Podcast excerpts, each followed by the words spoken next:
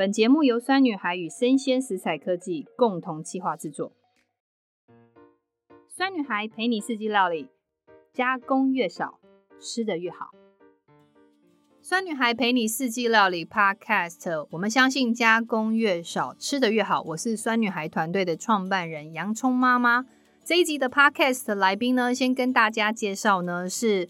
欧风创意水饺的创办人克莱尔。那其实我们从去年开始，因为对水饺这件事情的吹毛求疵，我们变成了一个很好的朋友。他每一天都跟我分享他水饺怎么研发，然后他克服了多少的问题。好，让我们欢迎就是我们的创办人克莱尔。大家好，我是克莱尔。好，所以他是大海边的创办人克莱尔。我其实有个问题很好奇，大家都以前都是上班族啊，其实。当初你有什么？你要选择一个水饺的这个议题，然后进入市场，然后还很有趣，就是当我认识他之后，我问他的水饺，他跟我讲说，我做的是欧风创意水饺，我就像傻了，什么是欧风创意水饺？然后我其实很好奇，因为台湾的水饺市场大部分都是台式或者是中式，有很重的麻油味的那个香气十足。你你要做欧风水饺，当初是发生了什么事？你觉得你要做欧风水饺？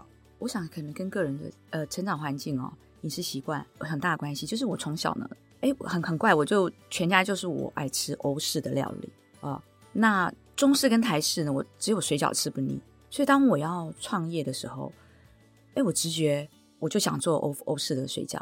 那当然就是一个创业者都是很疯狂的。所以你问我为什么，就是很 crazy，就是这样。那当然还跟我因为很热爱地中海的文化跟饮食有关。因为常去地中海国家玩啊，每次去的时候，我就发现说我在那边，我每天都顺畅无比。然后一回台湾，你知道就会 啊，你顺畅无比是因为你喝了什么东西吗？没有，就是他们那边的饮食文化一定是橄榄油是必备的哦。所以你的就是每一天就是在饮食里面有大量的这样的橄榄油的饮食方式。嗯、呃，甚至我们在跟团里头，我都要一天呃一天好几次跟导游说，呃，我要去洗手间。然后放我十分钟哦，他他大概知道了。然后我因为这样的经历，我发现橄榄油真的是个好东西。然后我开始研究橄榄油，也把它带入了我的水饺里头。所以你就设计了一个哦，我终于知道为什么。因为其实那时候他跟我讲说，我用的是橄榄油，然后我又去了解之后，发觉他用的是所谓的冷压初榨橄榄油。嗯、其实这突破我一般对水饺印象，水饺印象大部分都用大豆沙拉油。嗯。然后，要不然就是好一点点，比较有良心的话，会用芥花油。嗯，对。那他用冷压初榨橄榄油，那可以看到，其实他对于这个，因为他把欧风的一个这样的饮食文化精神带进来，而且他也知道，其实他是对于所谓肠胃道来讲，其实是一个很好的、很好的一个食材食材来源。那我其实想要问一下，就是克莱尔，其实你当初在发掘这个台湾水饺市场的时候，你有没有发觉什么样的问题，以至于当我相信，因为我们都是做创业的人。我们都是想要把市场上面的一个食品可以更往一个更好的一个等级推荐给消费者的时候，你发觉那时候在想要问问看啦，就是你那时候在进入市场的时候，有发现水饺有什么问题吗？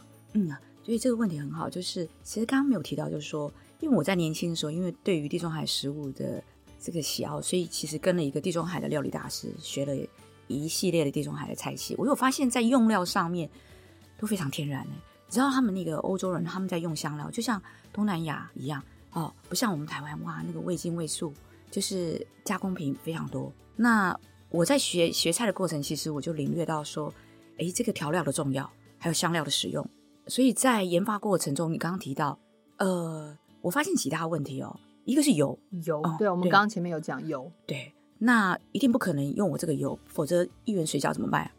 对啊，因为去年疫情开始啊，就是我发觉在社团跟团妈社团那个一元水饺到处啊，对，某个通路还也跟我讲一元水饺，好几个通路都在卖一元水。可是大家可以去思考说，一斤肉多少？再便宜你也做不出这个一元了。当然，它可能是、嗯、啊，这个我们就不方便批评了。对，哈、嗯。那当然，油是第一个，第二个是呃，它的添加添加物太多。我刚刚讲到调味品哦，添加物它使用的。糖啊、盐啊，或者是味精、味素，呃，其实都有关系，甚至其他的调味品。那其实这些人工甘味剂就是所谓的安定剂，所谓的加工呃添加物就是等于好吃又便宜啊。嗯哦，所以为什么夜市的生意这么好？对，因为它用的调味料的部分，所以就是，嗯、所以如果妈妈菜做得好，千万不要鼓励她开店哦，开餐厅。为什么？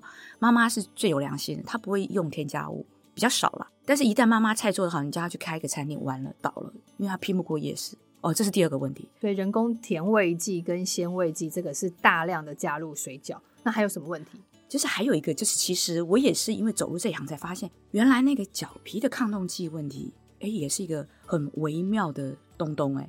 因为，嗯、因为我我们自己试过哈、哦，如果我们自己很天然的饺皮在做，其实大概四个月以后，它慢慢会龟裂，放在冷冻库。为什么？因为各位想啊，你你天干地冻的饺皮怎怎么可能会水分不流失？对，那可是通路上面啊，就是我第一次碰到克莱，他就想说，可是我就问他说，哎，通路上面一百都跟我讲说可以放一年以上，然后你会发觉去看每个都可以完美，对，非常的完美。其实这是什么原因？其实第一个哈，因为可能我们我们自己消费者我们要负责任。不过我知道酸女孩的粉丝跟一般的消费者不太一样。听说都是非常非常崇尚天然的，所以我在沟通这个观念的时候，我相信大家其实都可以接受，因为呃，就像呃老一辈买水果一定要买完美无瑕的，现在已经知道说可能粗糙有点瑕疵的反而是无农药的。同样饺皮，大家去想我刚刚讲的那个原理，呃，因为它里面呢可能有一些你知道吗？因为抗冻剂、粘稠剂还有很多啦，那让它经过急冻后一年它都不会龟裂，OK，所以。那为什么要一年不龟裂？是因为有可能卖不好，它要放在那边放一年。那消费者去买的时候，如果看到裂了就不会拿拿嘛。有的时候你如果看到它裂哦，当然它可能也卖不好，所以 放了四个月以上。但是你就要想说，这可能是好的水饺哦。但是，哦，所以我们现在观念要正确哦，就是就像那个挑水果一样，就是我们不一定要去挑漂亮的，也许今天丑的它还是好吃的。可是如果今天的水饺你看到哈，如果你真的哪一天你买到了。你发觉，哎、欸，它裂掉，我告诉你，这应该就是无添加，对不对？比较比较好的，但是比较好的，对。但是各位在家里哦，要养成一个习惯，你为什么要把冷冻食品冰到三四个月都不吃完呢、啊？一包水饺才二三十颗，你都舍不得吃完，你其实你就是蛮浪费的。到了年终大扫除才开始清冰箱。哦，我们常常哎，对啊，因为就是。嗯就觉得它很便宜，所以我们就买很多，或者是社团 社团的妈妈们觉得说大家一起揪团呢，我就去买。就很抱歉，抱歉，不好意思，我也是家庭主妇 性格，所以难免有时候会挑出这个问题。所以我很理解大家的呃这些粉丝的心态。可是我相信我们的粉丝其实都是我们今天只要能够去沟通这件事情，所以抗冻剂这件事情，我昨天蛮有趣的，其实就是。我昨天也是跟小孩子在吃水饺，因为我们最近就一直已经已经半年多都投入水饺研发这件事情，那我就很认真的一直在实测很多水饺的一个煮的时间。我昨天买了一个另外一个品牌的水饺，我发觉，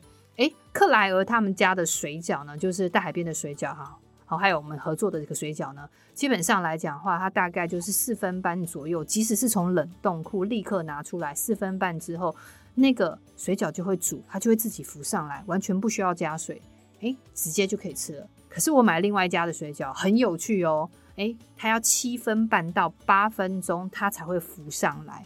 最重要，它的饺皮完全没有任何状况。然后第一个时间很长，我们都用一样的热水跟一样的温度。那我觉得两边的重量是一模模一样样的。然后最重要是，我还曾经就是大家可能听过我们第一集就知道，我老公也曾经买过那个水饺，就是跟我告诉我说，你只要把热水。滚了之后，把水饺丢下去，盖上盖子，十分钟之内就可以。可以，你可以去想象哈，就是大海边的水饺要四分半就可以浮上来，有人要七分半，有人十分钟都没有问题。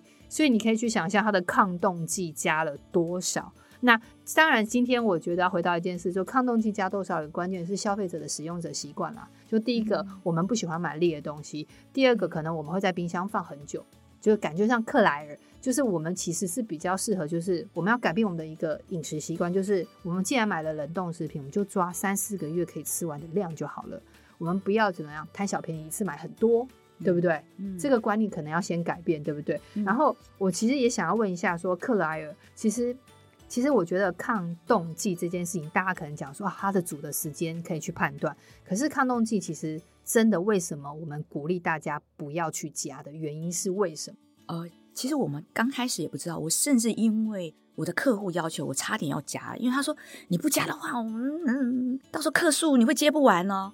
然后我说没关系啊，我们来接客诉啊，我们会解释。他说你你会很累，你相信我，其实我差一点要加，但是在我家，因为我我我所有的东西我不确定之前，我都会打电话到食药署。各位其实消费者都可以打电话去问哦，其实他们都有呃专人都会帮我们解说的，服务很好。那我我针对这个抗冻剂的问题问了呃食药署的里面的呃专业的人员，他就给我一个连接，就是相关的食安法的法规。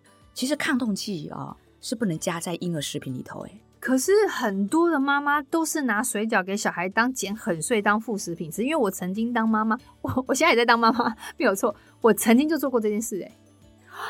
因为我们不知道啊，啊所以我们都以为很，因为面粉嘛，就觉得它面粉再单纯不过。像刚刚我们很感谢那个洋葱妈妈说，哎，她跟小孩子在吃水饺的经验。其实你有没有发现，我们的水饺煮出来水可能有点白白粉粉的？对，因为我们每次煮大海边的水饺，跟我们最近研发的水饺，我们煮完的那个水饺里面的水都是粉粉的哦。嗯、对，可是别家都是清澈无比，然后还煮三四次，那个还可以连续拿同一锅水煮三四次。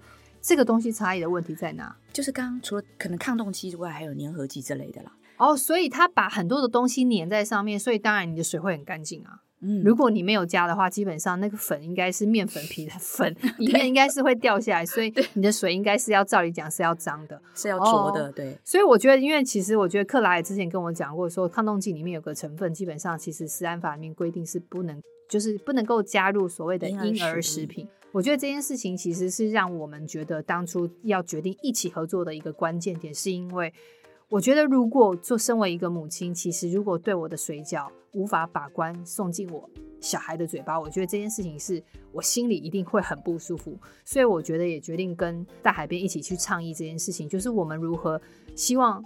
从我们这边合作联名的水饺，去让各大家去关注这个事情，而能够回头去下次去上市场的时候，或者到任何地方，你们要自己包水饺，甚至要买水饺皮，你都应该要去去确认这个老板是不是有贩售的是无抗冻剂的水饺皮。好，我想问一下克莱。就是如果我今天要买啊，因为我们从我们开始沟通无抗冻剂这件事情，或者抗冻剂的议题的时候，有很多的粉丝都一直私讯我们说他要包水饺，那要怎么去买无抗冻剂的水饺皮？要怎么样去辨识？哦，当然啊，你不要直着问啊。其实一般饺皮大家可能都在菜市场的那个饺皮专卖店哦，嗯，就是各各种面皮的专卖店去买。那你不要直着问说，哎，老板这有没有抗冻剂？他一定不会承认的啊。哦，对，因为他也不好意思承认。就是你，其实你就是哎，逆着问，就说哎，老板，你这个饺皮如果我我包了放在冷冻库啊，它可以冻多久？它会不会裂开啊？你反过来就是表示说你希你希望它不要裂，他就会告诉你。他如果跟你讲，哎呀，你放心啦，我们这不会裂啦，这可以冰个什么多久？千万不要买。对，就是如果他跟你他他很快跟你这样讲，哦，那可能他们是有放抗冻剂。但是如果他跟你回答说，哎，很有良心，老板说，为什么你包的水饺不赶快吃完？啊，那就是这个老板的观念是正确的，对，因为他会质疑你为什么要一个不裂的水饺，对不对？对，就是冻久冻不裂的，这就怪了。对，所以老实说啦，其实所以意思要说，当大家去选择这个间这个无抗冻剂的水饺皮在贩售的，呃，在传统市场通路或者是很多地方有一些专门在做面粉或者是饺皮或者是面面条之类的这些店的话。其实我觉得都可以用一个试探性的方式去理解这件事情，但我们鼓励大家就是提出这个问题，让让我觉得让更多的通路跟很多的贩售商可以去理解，消费者现在开始已经有意识了，而我们也开始把关这件事。那想要问一下克莱尔，可是我们回到家，其实我们还是不希望煮，因为我们现在已经没有加抗冻剂这件事情，那水饺皮是不是就有可能会比较容易？煮开，但我个人觉得我在试吃的大海边的水饺是目前没有太大没有这个问题。我觉得他们在技术上面一定有很大的一个厉害的地方。但有没有什么小技巧可以分享给大家？就是如果如何煮水饺可以比较不会皮破？呃，对，这个其实我们也是经过一番寒彻骨啊，寒彻骨 就是我们刚开始其实因为我们的料非常丰富，因为欧式的水饺我们加了非常多的香料。哎，香料不是什么香精哦，不要误会啊。它可能就是香草，我们讲的 herb，对不对？然后，呃，我们每一个水饺里面可能几十种的成分哦。那它因为它太丰满了，尤其呢，我们以前刚开始我们的牛肉的那个水饺有加 cheese，它一煮啊，它很容易膨胀，然后又很 juicy，所以呃，我们一开始是每煮必破。后来我们当然就是经过我们自己就是千锤百炼，还有顾问团啊、我们研发团就是就酸碱平衡的部分，我们去取得一个平衡点，所以现在就克服这个问题。当然，我们的脚皮比较薄，你吃的时候有没有发现？有。其实我们也很怕它破，因为我们不希望大家吃过多的淀粉。你知道外面如果它不加抗冻剂可以不破，它就是很厚的皮哦。而且我我真的在这一轮这半年吃了很多水饺，我发觉好多水饺皮好厚，而且它很粉，因为它就是可能是想说宁愿不要接到客诉，它只要不破就好。呃，那我们是刻意在跟我们就是我们研发团队我们在研究的时候，我们在调制面粉加水的比例，还有我们在压制过程，我们刻意是降到可以忍耐的最低值。就让大家，所以我在煮我们的水饺。你看我讲说四分半就浮起来，对不对？对，没有错，谢谢他提醒我们。我们的真的是煮的比人家快哎，所以我们一次我们甚至电锅、小电锅哦，大电锅都可以。看家里的那个设备，你如果说是单身啊，顶客族，你的房东可能不让你开火嘛，但是电锅是安全的。所以后面我会教各位怎么电锅煮。而我回到刚刚你的问题，就是而怎么样可以。就是比较不容易破皮，破对，对皮比较容不容易破。第一个最重要，你要在旁边看吧。嗯，很多人煮了水饺就跑了，然后而想到说完了粘锅啦破皮，那不能怪水饺厂商哦。所以厂商才会设计一个，就是你盖了盖子，然后十分钟都不会有问题啊。因为这就是一个我们的消费，就是我们的煮东西的习惯，就是习惯丢了就走了。对，嗯、那第一个你要在旁边看哦，拜托哈。嗯、然后第二个呢，就是呃，这是老一辈的经验哦。就是你，你可以先把一锅水煮开了，放凉，然后等到你要煮水饺的时候，再把它重新煮开，它可以避免比较高的破损率。哇，这个真是前人智慧的感觉，因为我没有想到，就是前天先煮开。嗯、好，但他们有另外一个，就是你刚刚讲的，我觉得我刚刚有听到，就是因为很多人住外面，其实他是不是大部分都有电锅？我真的很少听到大家是用电锅煮水饺。哎，嗯嗯，好，电锅煮水饺，我跟你讲，安全。好，第一个。有些人你，你你可能你用锅子煮，你忘了煮，对不对？它一直在烧干嘛。那电锅煮最多是煮到破烂了啦，但是它还是它呃还是安全的。那我现在告诉大家怎么简便的用电锅煮。第一个就是，如果你的内锅底下有不是有铁网，对，但是有的电锅好像不需要，可能你就斟酌啦。呃，如果没有铁网，你就加个铁网，这样比较好测量你的外锅水的分量。嗯，你外锅水就是刚好稍微超过那个铁网。铁架高度稍微高过它就好了，这平也可以啦，哦，就稍微多一点点。然后那锅水当然越多越好，就是要超过你水饺的高度，一定要。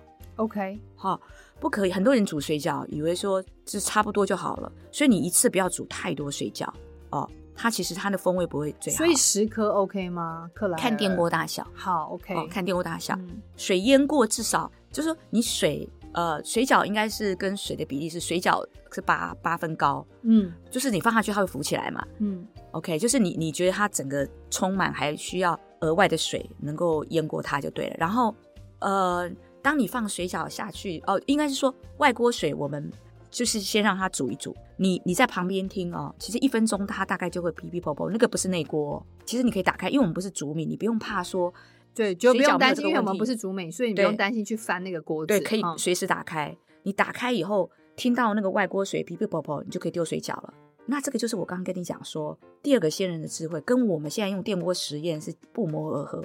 老人家的智慧是说，你煮水饺是从七十度的水开始煮。那我刚刚跟你讲，外锅水滚的时候，内锅还是看起来是平静无波，事实上它已经有温度，已经有七十度了。对，差不多。然后那时候你丢下去，OK，你先用稍微。汤匙把它捞一捞，不要瞬间的粘锅。嗯，虽然里面有水哦，但是它冷热交替的时候，它很容易就可能会粘锅。然后让它稍微分离以后，你盖锅，过个一两分钟你去看，然后再捞一捞，因为中间它还是有可能会粘在一起。然后这个时候呢，其实你不用担心又开锅了，这是因为我们实验非常多次，我们平常我们在试样，我们都是这样吃。然后呢，第二次你你大概稍微捞过以后。其实你你盖锅，你就大概可以在，就像你刚刚讲四分半嘛，四分半。对，其实我们大概我们的经验也是，但是跟你的锅大小有关。如果你你觉得你中间再打开，它已经浮起来，浮起来，嗯，而且有点蓬了，其实就熟了。哇，所以其实时间上大概就抓四分半左右，然后不要担心去开锅子。嗯、那还有没有一个第三种方法的？这个也是老人家的智慧，就是他们会在水里呢先放大葱。哇，大葱啊，它是直接放食材进去哦。对，放大葱。那当然，这个可以问问家里老人家啦，因为我看过老人家是这样做的。那他们说，哎，就是它可以去平衡吧，就是里面的热度或什么，就是让它。可是为什么要一定要放大葱？我也不懂。但是我我就是给大家一个一个小 pebble，然后就是就有三个方法。好，第一个方法就是你用前天的水就先煮开，然后再煮。第二个就是用电锅的方式，不一定前一天啦，就是它只要煮开哦，先煮开的水。好，我先说错了，就是煮开的水之后放凉，然后再去煮。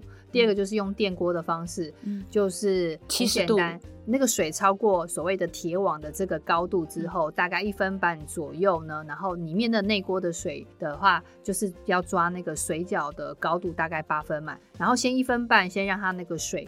外锅的水滚了之后，再把水饺放进去，然后大大概时间再抓三分钟左右呢，它有可能就会浮上来。所以，但你可以不时的翻开你的盖子去看。然后第三个就是放大葱，哈。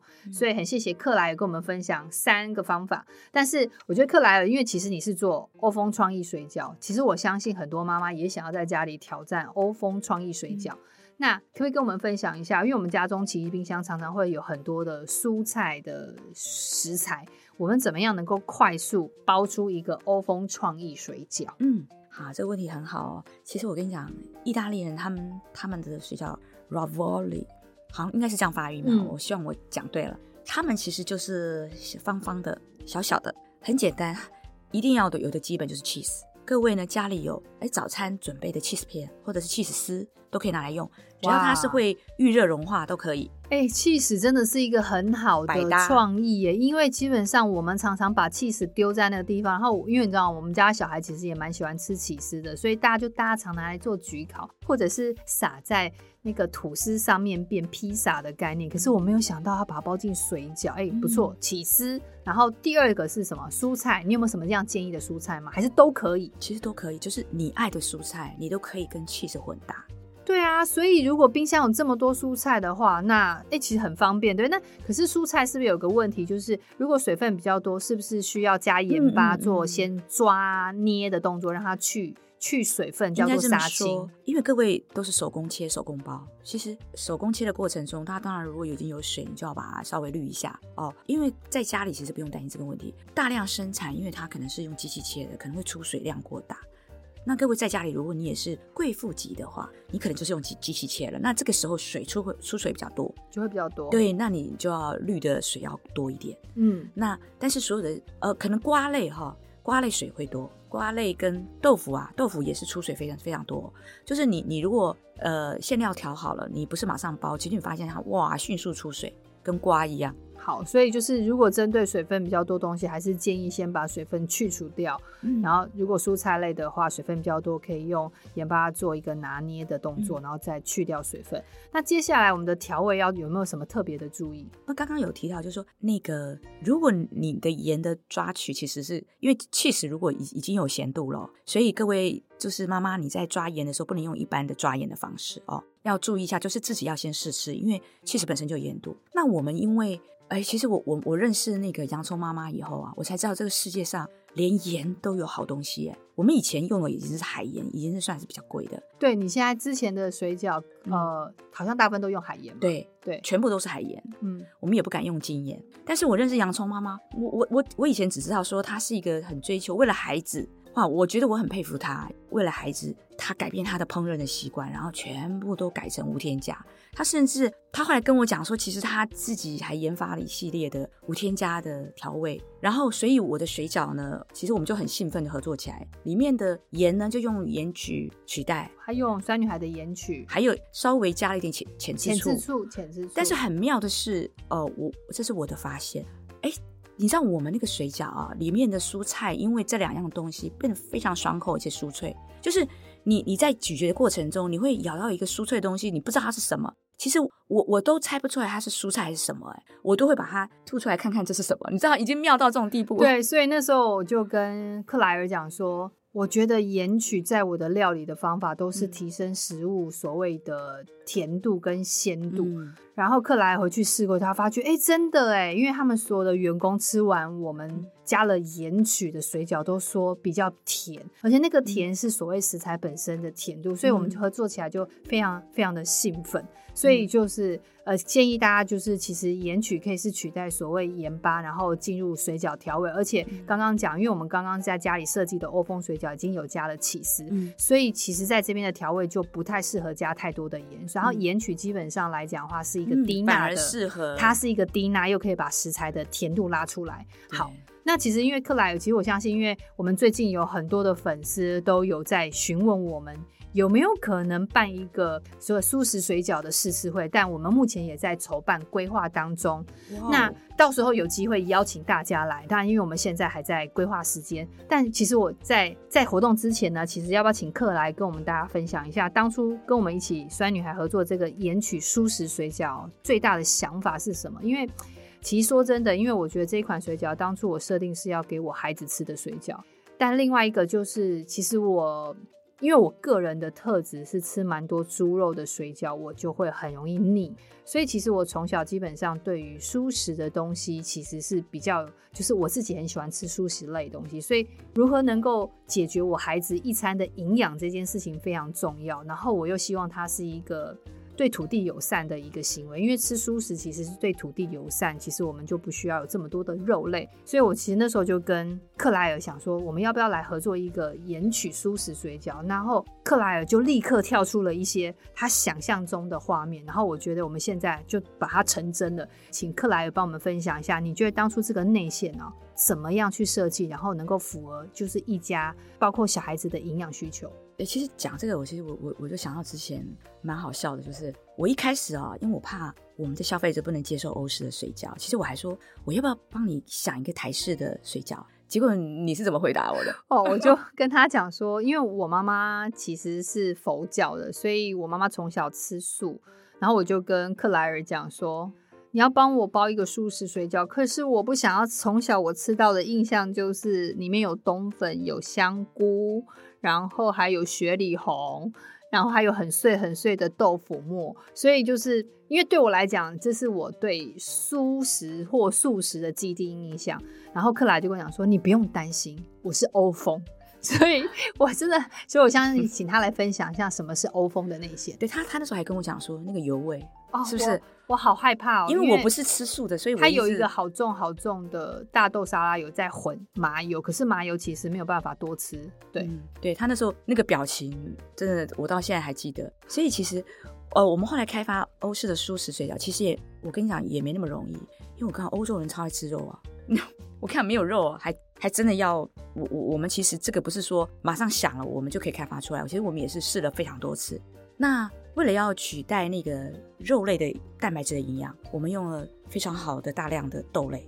比如说，各位啊，你知道红藜麦现在很流行嘛？啊，红藜麦啊，因为这两年其实养生都很好，风靡。然后各位知道它是那个太空人在吃的吗？因为它最营养，它所含的氨基酸是最完全的。所以其实那个美国的那个太空总署啊，就就是把这个食品定义，就是就是是太空人最适合吃的东西啦。因为营养最完整，对，因为它必须要在短时间摄取这么多的营养，对，对嗯，最好的氨基酸哈。然后还有白豆，白豆，嗯，欧洲人爱吃的白豆，其实白豆好多种，各位没有关系。呃，其实你你去买哦，你只要觉得口感 OK，其实你也可以拿来试试看啊，哦，自己可以 DIY。那白豆的那个营养也是非常高，也是蛋白质啊，蛋白质营养非常高，对，风味也很很好。当然还有大家爱吃的毛豆。哦，毛豆一定要的，因为很多人喜欢。对，其实这几个都是欧洲人常用的。那我们的蔬菜里面这次是加了什么？嗯，我们蔬菜哦，其实因为酸女孩的粉丝其实很重视原型食物啦，呃，甚至它的那个来源嘛。对，因为我们所有的东西尽量就是我们要做到就是无添加或者是无农药的等级。嗯，所以我们蔬菜，我们的高丽菜其实跟我们的橄榄油一样，其实都是来自自然农作法。对啊，然后还有我们有杏鲍菇。对，我们有杏鲍菇，增加它弹口的那个口感，这样子。它是有机的，也是有机的。你看，就是呃，所以呃，再加上一些欧洲的香料 herb，呃，当然那个这个欧洲的香料的成分其实就是我们的机密喽，就是商业机密，不好意思，也没有啦。以后 你们各位买了我们的水饺都有成分表啦，对对对，也隐藏不了，对，隐藏 不了，大家都可以看。对，所以重点是，我觉得在于盐焗。我本来是用海盐，其实海盐可以，盐类很容易就把味道提出来，可是它没有办法改变蔬菜的或者是食材的口感，然后或者是维持，很怪。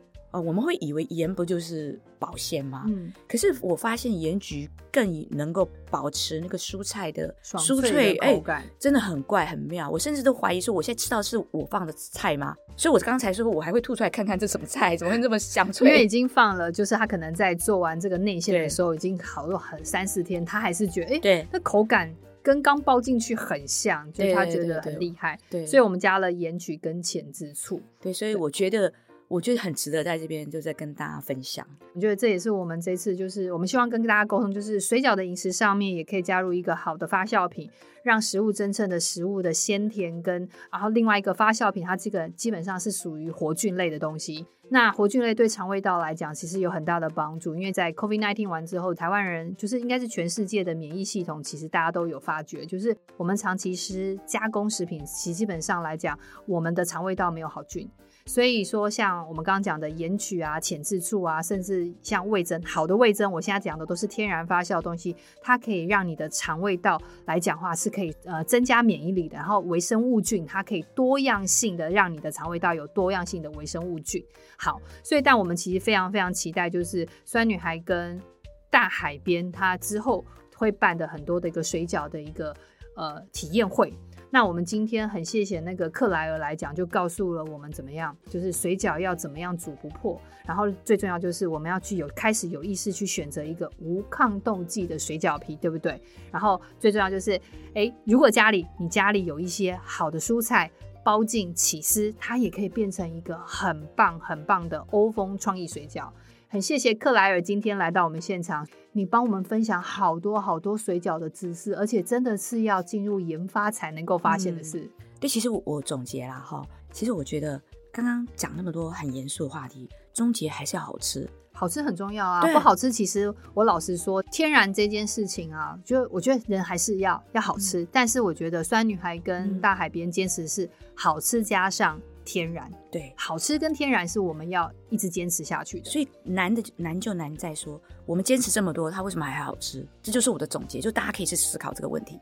对，好吃跟天然，天然非常非常的重要。可是我们是不是有时候会为了好吃而忽略了天然这件事情？但我觉得我们努力在做到，就是加工越少，吃的越好。我们谢谢克莱尔今天来我们的 podcast，谢谢洋葱妈妈，谢谢，谢谢。